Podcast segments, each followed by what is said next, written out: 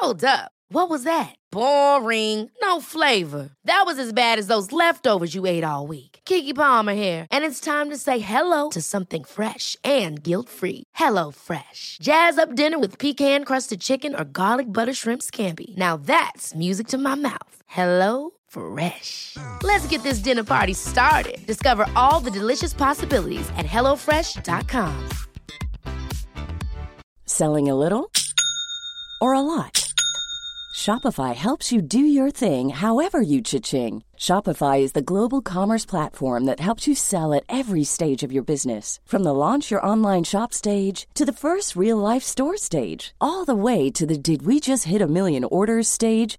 Shopify is there to help you grow. Shopify helps you turn browsers into buyers with the internet's best converting checkout. 36% better on average compared to other leading commerce platforms because businesses that grow grow with Shopify. Get a $1 per month trial period at Shopify.com slash work. Shopify.com slash work.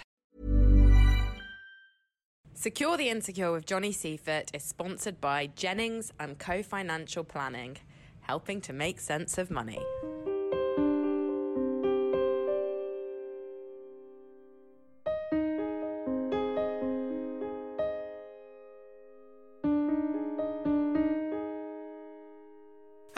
And welcome to Secure the Insecure, the podcast where I say it's okay to not be okay. I'm Johnny Seifert, and every week I'm joined by one very special guest.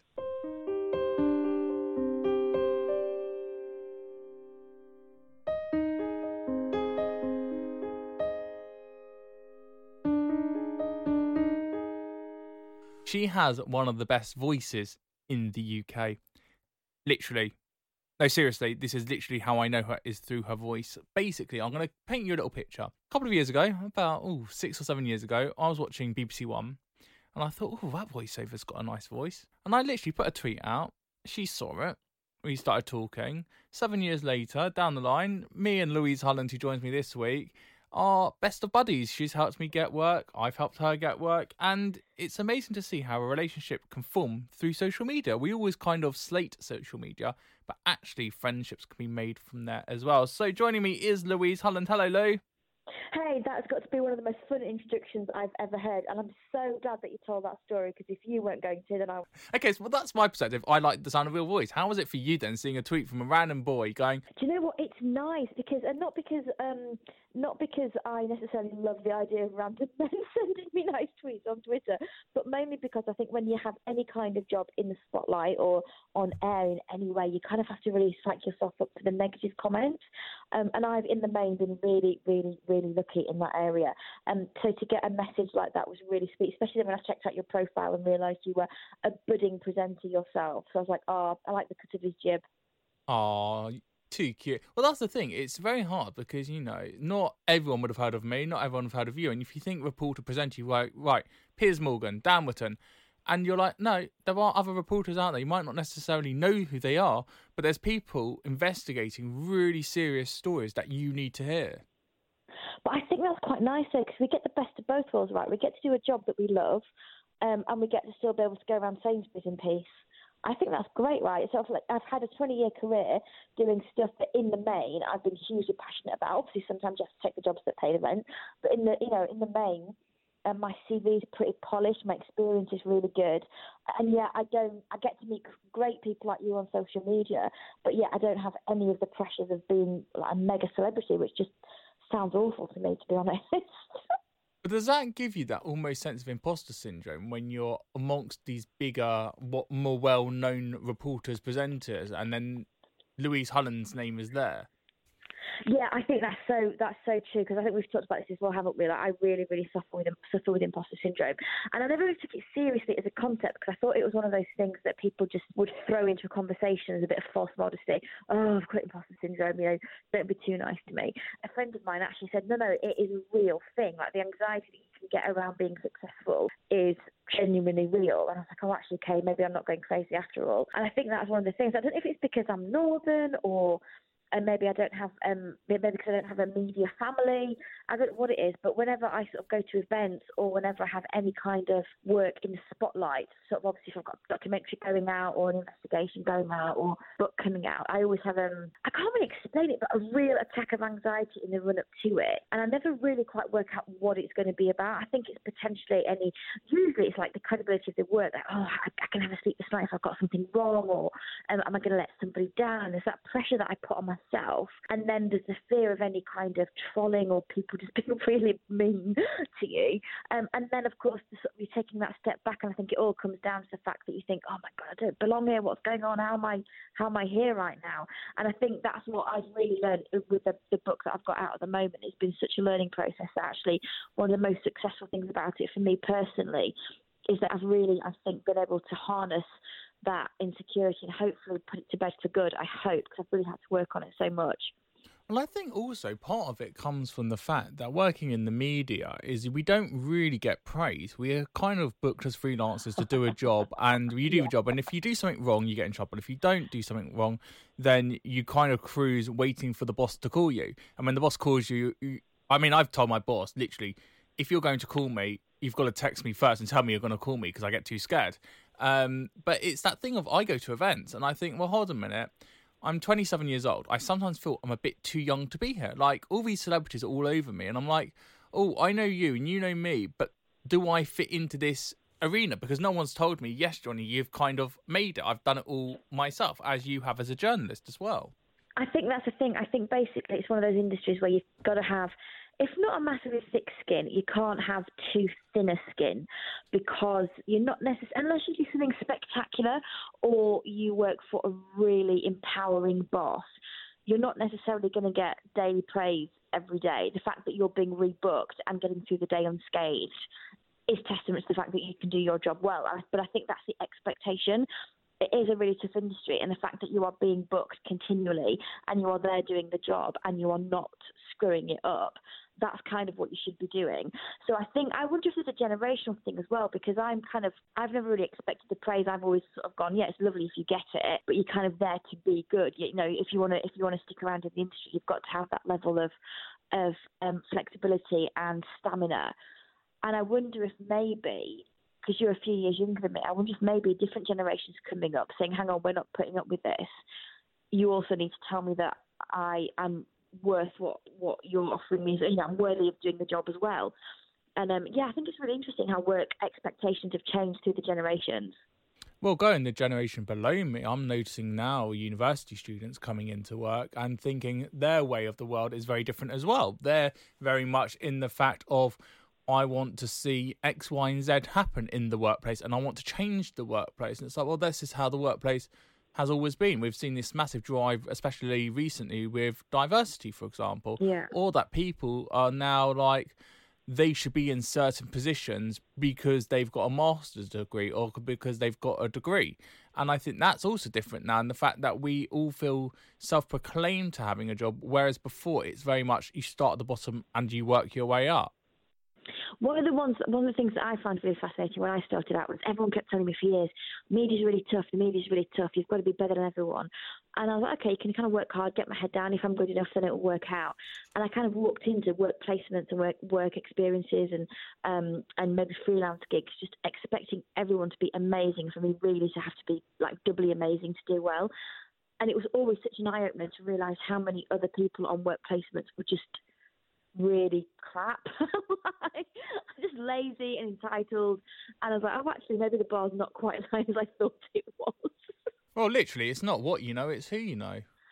Uh, yeah, it's funny because I know people who've got really well-known um, family members, and they struggle with the fact that they have they feel that they have to work really hard to be proven to be there in their own right. Like, obviously, they'll have connections, they'll have people that will give them a chance because their name will jump out, whereas mine or yours necessarily wouldn't.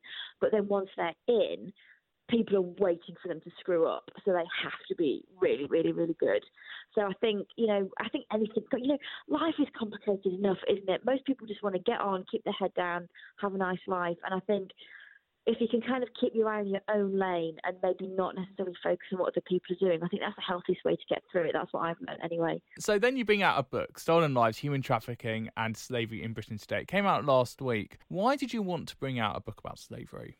It was something that sort of academically I'd heard about um, about 10 years ago, sort of the rise of human trafficking and slavery in Britain.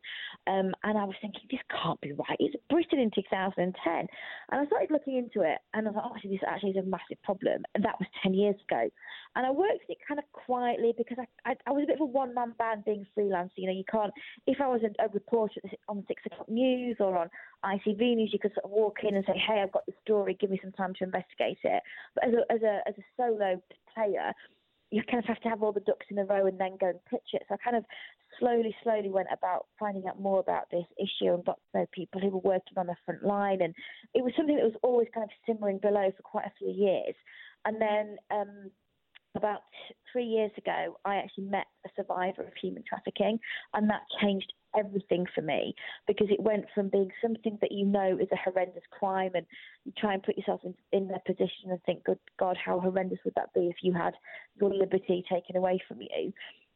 But then the minute you meet someone who's been through it, like I had an actual visceral response to meeting this poor girl, and you suddenly see, look into someone's eyes, and you see the human cost of it, and that changed everything, and it made me really want to sort of shout about this crime from the rooftops because it is all around us. And so I kind of sort of thought, well, actually, how's the best way to do this? I sort of did a few blogs, I did a few freelance articles, pitched a few documentaries, and but it wasn't until a friend of mine who's a writer said, "You've got to, you've got to tell this story." Um, and yeah, the rest is history. Sort of six months later, after doing the pitch and many, many versions of the document, um, I got, I got a publishing deal.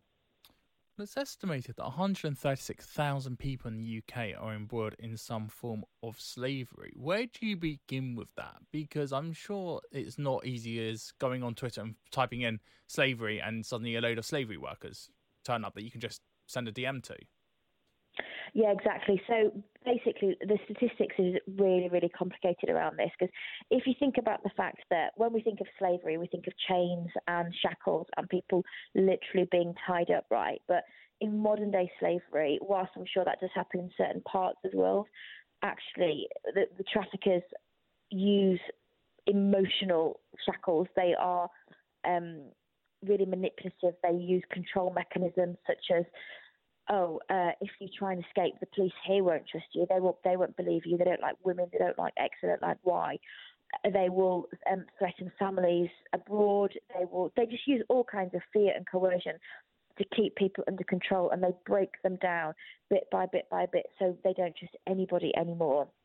So to actually get an accurate picture of how many people are in slavery is really difficult because it's sort of secretive, it's in the shadows, it's kind of in plain sight, but it's not something that people are necessarily going to either um, tell you, they're not necessarily going to announce themselves as slaves, but also they might not even realise that that is what is happening to them because um, traffickers have a very clever knack of, of focusing on people who are already really, really vulnerable. Um, so maybe people aren't looking out for them. So, for example, um, there are some traffickers who will target the homeless and the rough sleepers and people with addiction issues because they know that they've got complicated lives. If they disappear for a while, people that know them might not necessarily think anything of it. And they'll ply them with more alcohol, more drugs to make sure that they're completely pliable. Um, they're really, really cruel people. So to get any kind of firm number and any kind of interviews with um, current modern day slaves is, is really tricky. Where I managed to uh, speak to some people was actually once they'd been rescued and they'd gone through um, the sort of the recovery system and they felt that they did want to tell their story anonymously, obviously with the support of the people that had helped rescue them, helps helps start to put them back on a on a path to their liberty. Um, and you can imagine that the emotional trauma that they've been through is so horrific. The fact that they even want to share their story with anybody is so admirable. And the people that wanted to share their stories with me did so despite their own challenges because they wanted to make sure that what happened to them didn't happen to anybody else. And I just found that the most humbling thing. And what were those stories? What were you hearing from them? Well, anecdotally, there were so many stories that we heard from um, women who were housemaids, i.e., unpaid housemaids. Um, so, for example, um, this isn't in the book, but these are some anecdotal stories that I've heard along the way. Um, t- two young girls who were housemaids in Nigeria. A nice lady for both of them came up to them and said, "Oh, you know, I know you want an education. I can take you away from this world of drudgery. I'll get come and work for me in my house and in the UK, and I'll send you to school." Uh, on both occasions, they ended up being slaves. In uh, one one was in North London in Brent, um, trapped in the house. You know, she she as I say, traffickers go from have a knack of finding vulnerable people. So she went from one horrendous situation into another. A similar um, story for the for the other girl as well. Only with the second girl, we heard that um, she thought she'd be her, her family was expecting her to be spent sending money back to help them, and obviously she wasn't getting paid. The mother of the family died from cancer, and the rest of the family blamed her because she wasn't sending money back. They thought she was in the UK living the high life. They had no idea she wasn't getting paid. So those kinds of really horrendous stories. In the book, um, there's a young woman called, or she's referred to as Jay, who was uh, passed around gangs of men in her hometown. She was a vulnerable girl, came from quite um, a complicated family life. Uh, one neighbour was incredibly sweet to her as she was growing up.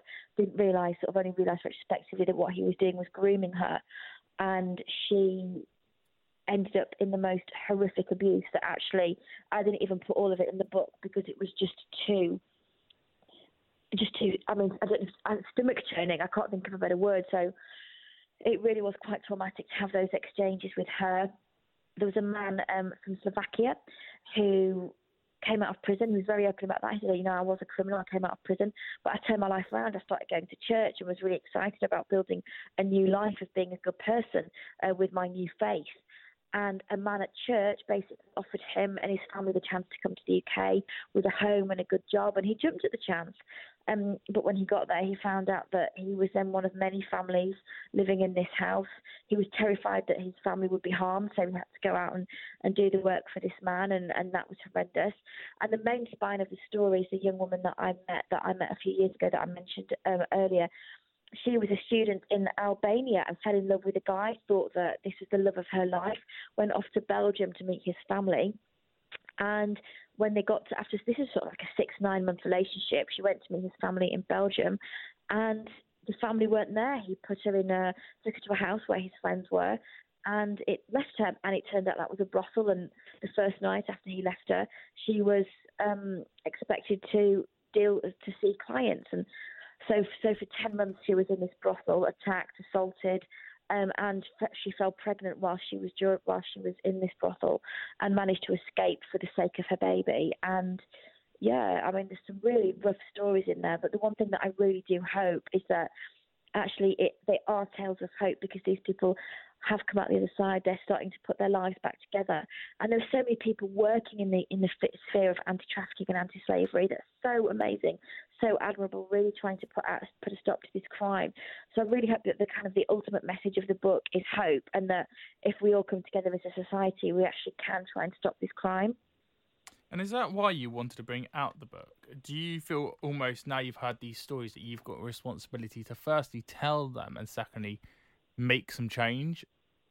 That is that is literally it. I mean, you literally answered that question for me. That's exactly it.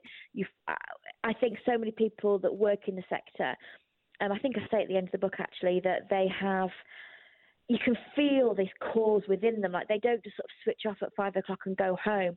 I was hearing stories of police officers who um, would pay out of their own pocket to put survivors in B and B's when they came out of um, out of slavery. If they couldn't find an emergency accommodation, they'd pay to put them in at B and B's. Um, there was they've made safe houses all around the country that if there is enough funding, they'll give them their own their own stuff. They'll find ways um, to make the, the survivors' lives as comfortable as possible.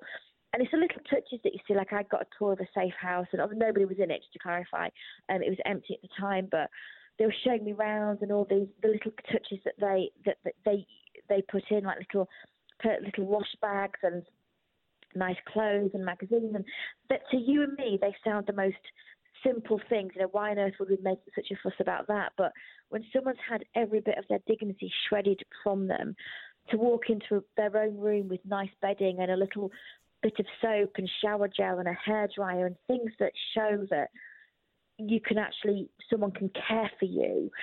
Those were actually the toughest things. Actually, sometimes you could almost, as a journalist, I could almost switch off whilst I was doing the interviews and kind of go into professional mode.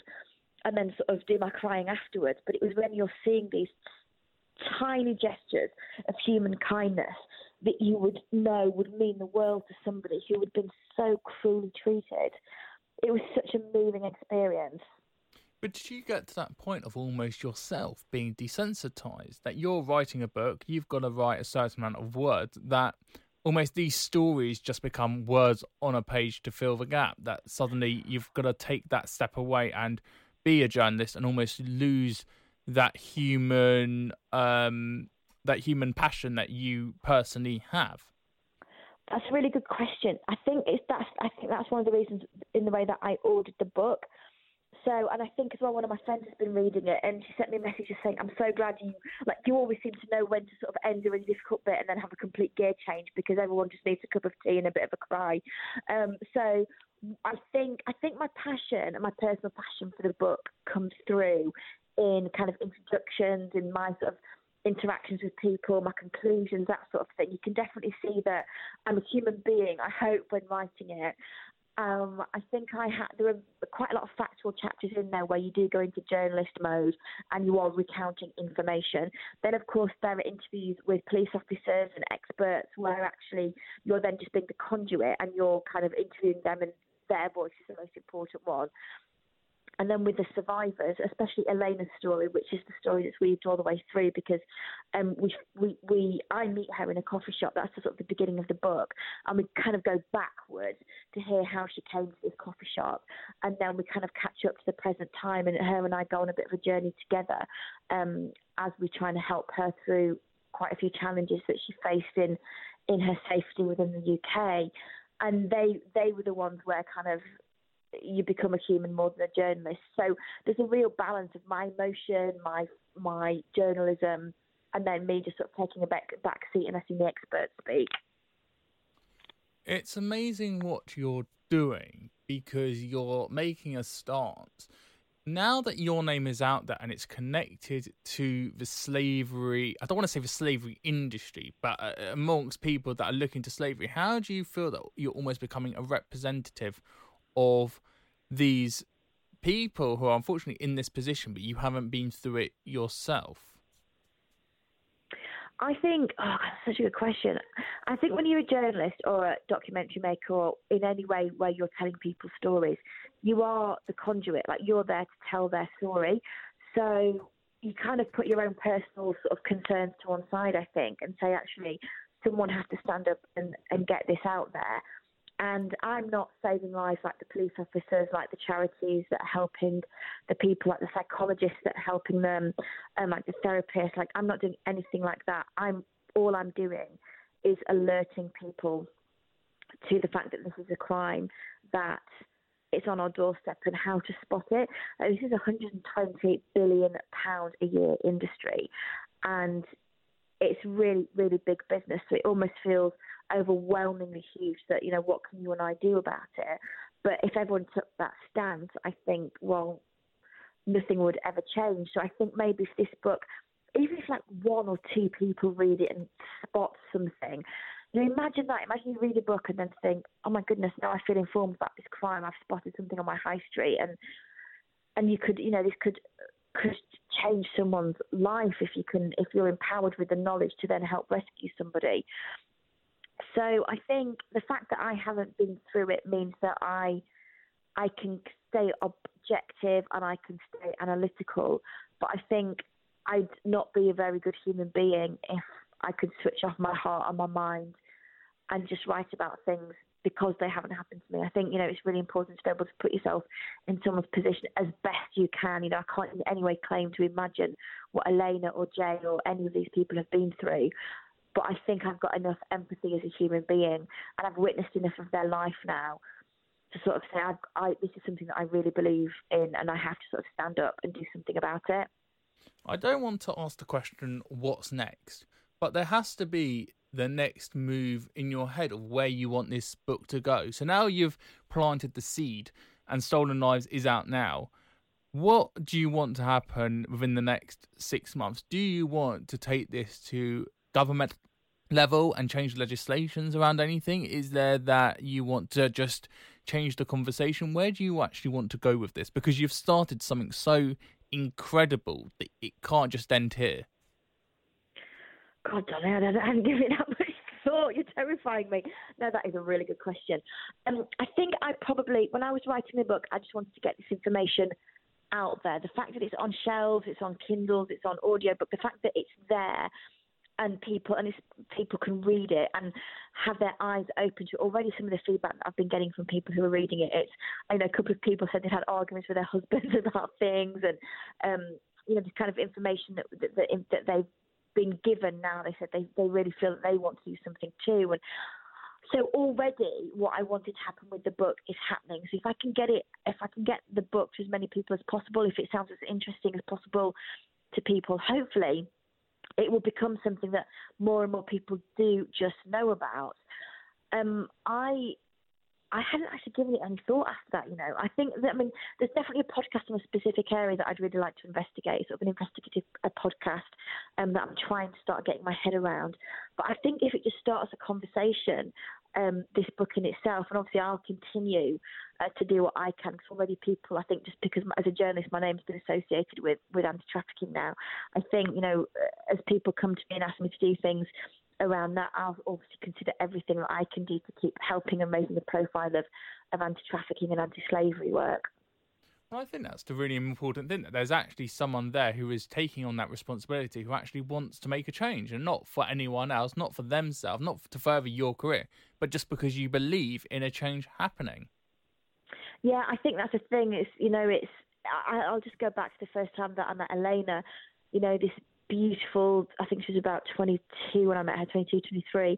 This beautiful young mum who had the, her world at her feet. You know, was first person in her family to go to university from a very traditional background, and what happened to her was horrific, horrific. And I, I also sort of think I know I didn't grow up in Albania, I grew up in Britain, but I could so see myself in that position, sort of being wide-eyed and innocent in your late teens, early twenties, meeting someone who you thought, you know, really set you off your feet, really thought loved you, and making what you thought was a decision for love. I mean, they they are so so clever at finding people's vulnerabilities and manipulating them and targeting them. And once you've met someone who's gone through this, and it's not just me, like I say, I think police officers, people that work in, in the charity sector, it does get under your skin because there was a, a lawyer that I interviewed, and she said, you know, that the life sentence, a life sentence now for trafficking, and she said, so it should be because it's practically murder, but without taking away someone's breath.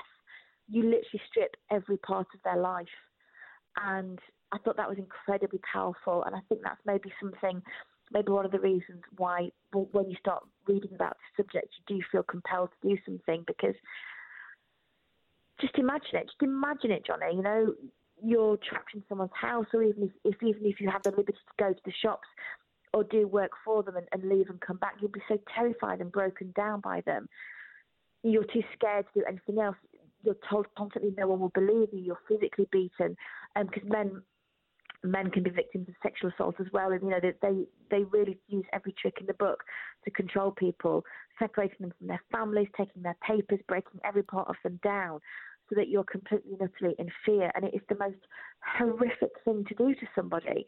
And yeah, I, I can't know about this now and not try and, and not try and tell everyone else about it.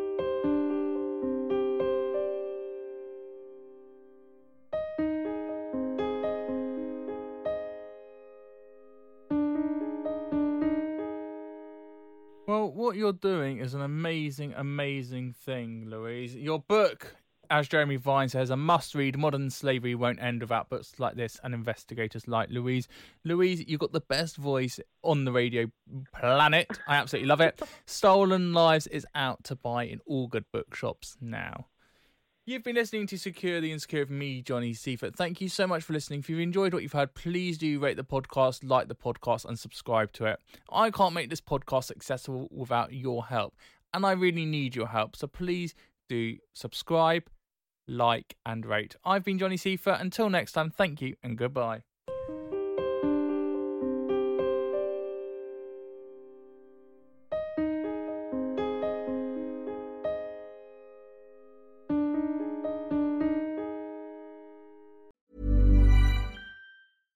Catch yourself eating the same flavorless dinner three days in a row?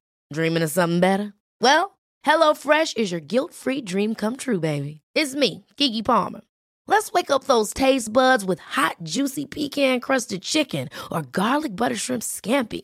Mm. Hello Fresh. Stop dreaming of all the delicious possibilities and dig in at HelloFresh.com. Let's get this dinner party started. Hey, it's Danny Pellegrino from Everything Iconic. Ready to upgrade your style game without blowing your budget? Check out Quince. They've got all the good stuff shirts and polos, activewear, and fine leather goods, all at 50 to 80% less than other high end brands. And the best part? They're all about safe, ethical, and responsible manufacturing. Get that luxury vibe without the luxury price tag. Hit up quince.com slash upgrade for free shipping and 365 day returns on your next order. That's quince.com slash upgrade. Mom deserves the best, and there's no better place to shop for Mother's Day than Whole Foods Market. They're your destination for unbeatable savings, from premium gifts to show-stopping flowers and irresistible desserts. Start by saving 33% with Prime on all body care and candles. Then get a 15-stem bunch of tulips for just $9.99 each with Prime. Round out Mom's menu with festive rosé, irresistible berry chantilly cake, and more special treats. Come celebrate Mother's Day at Whole Foods Market.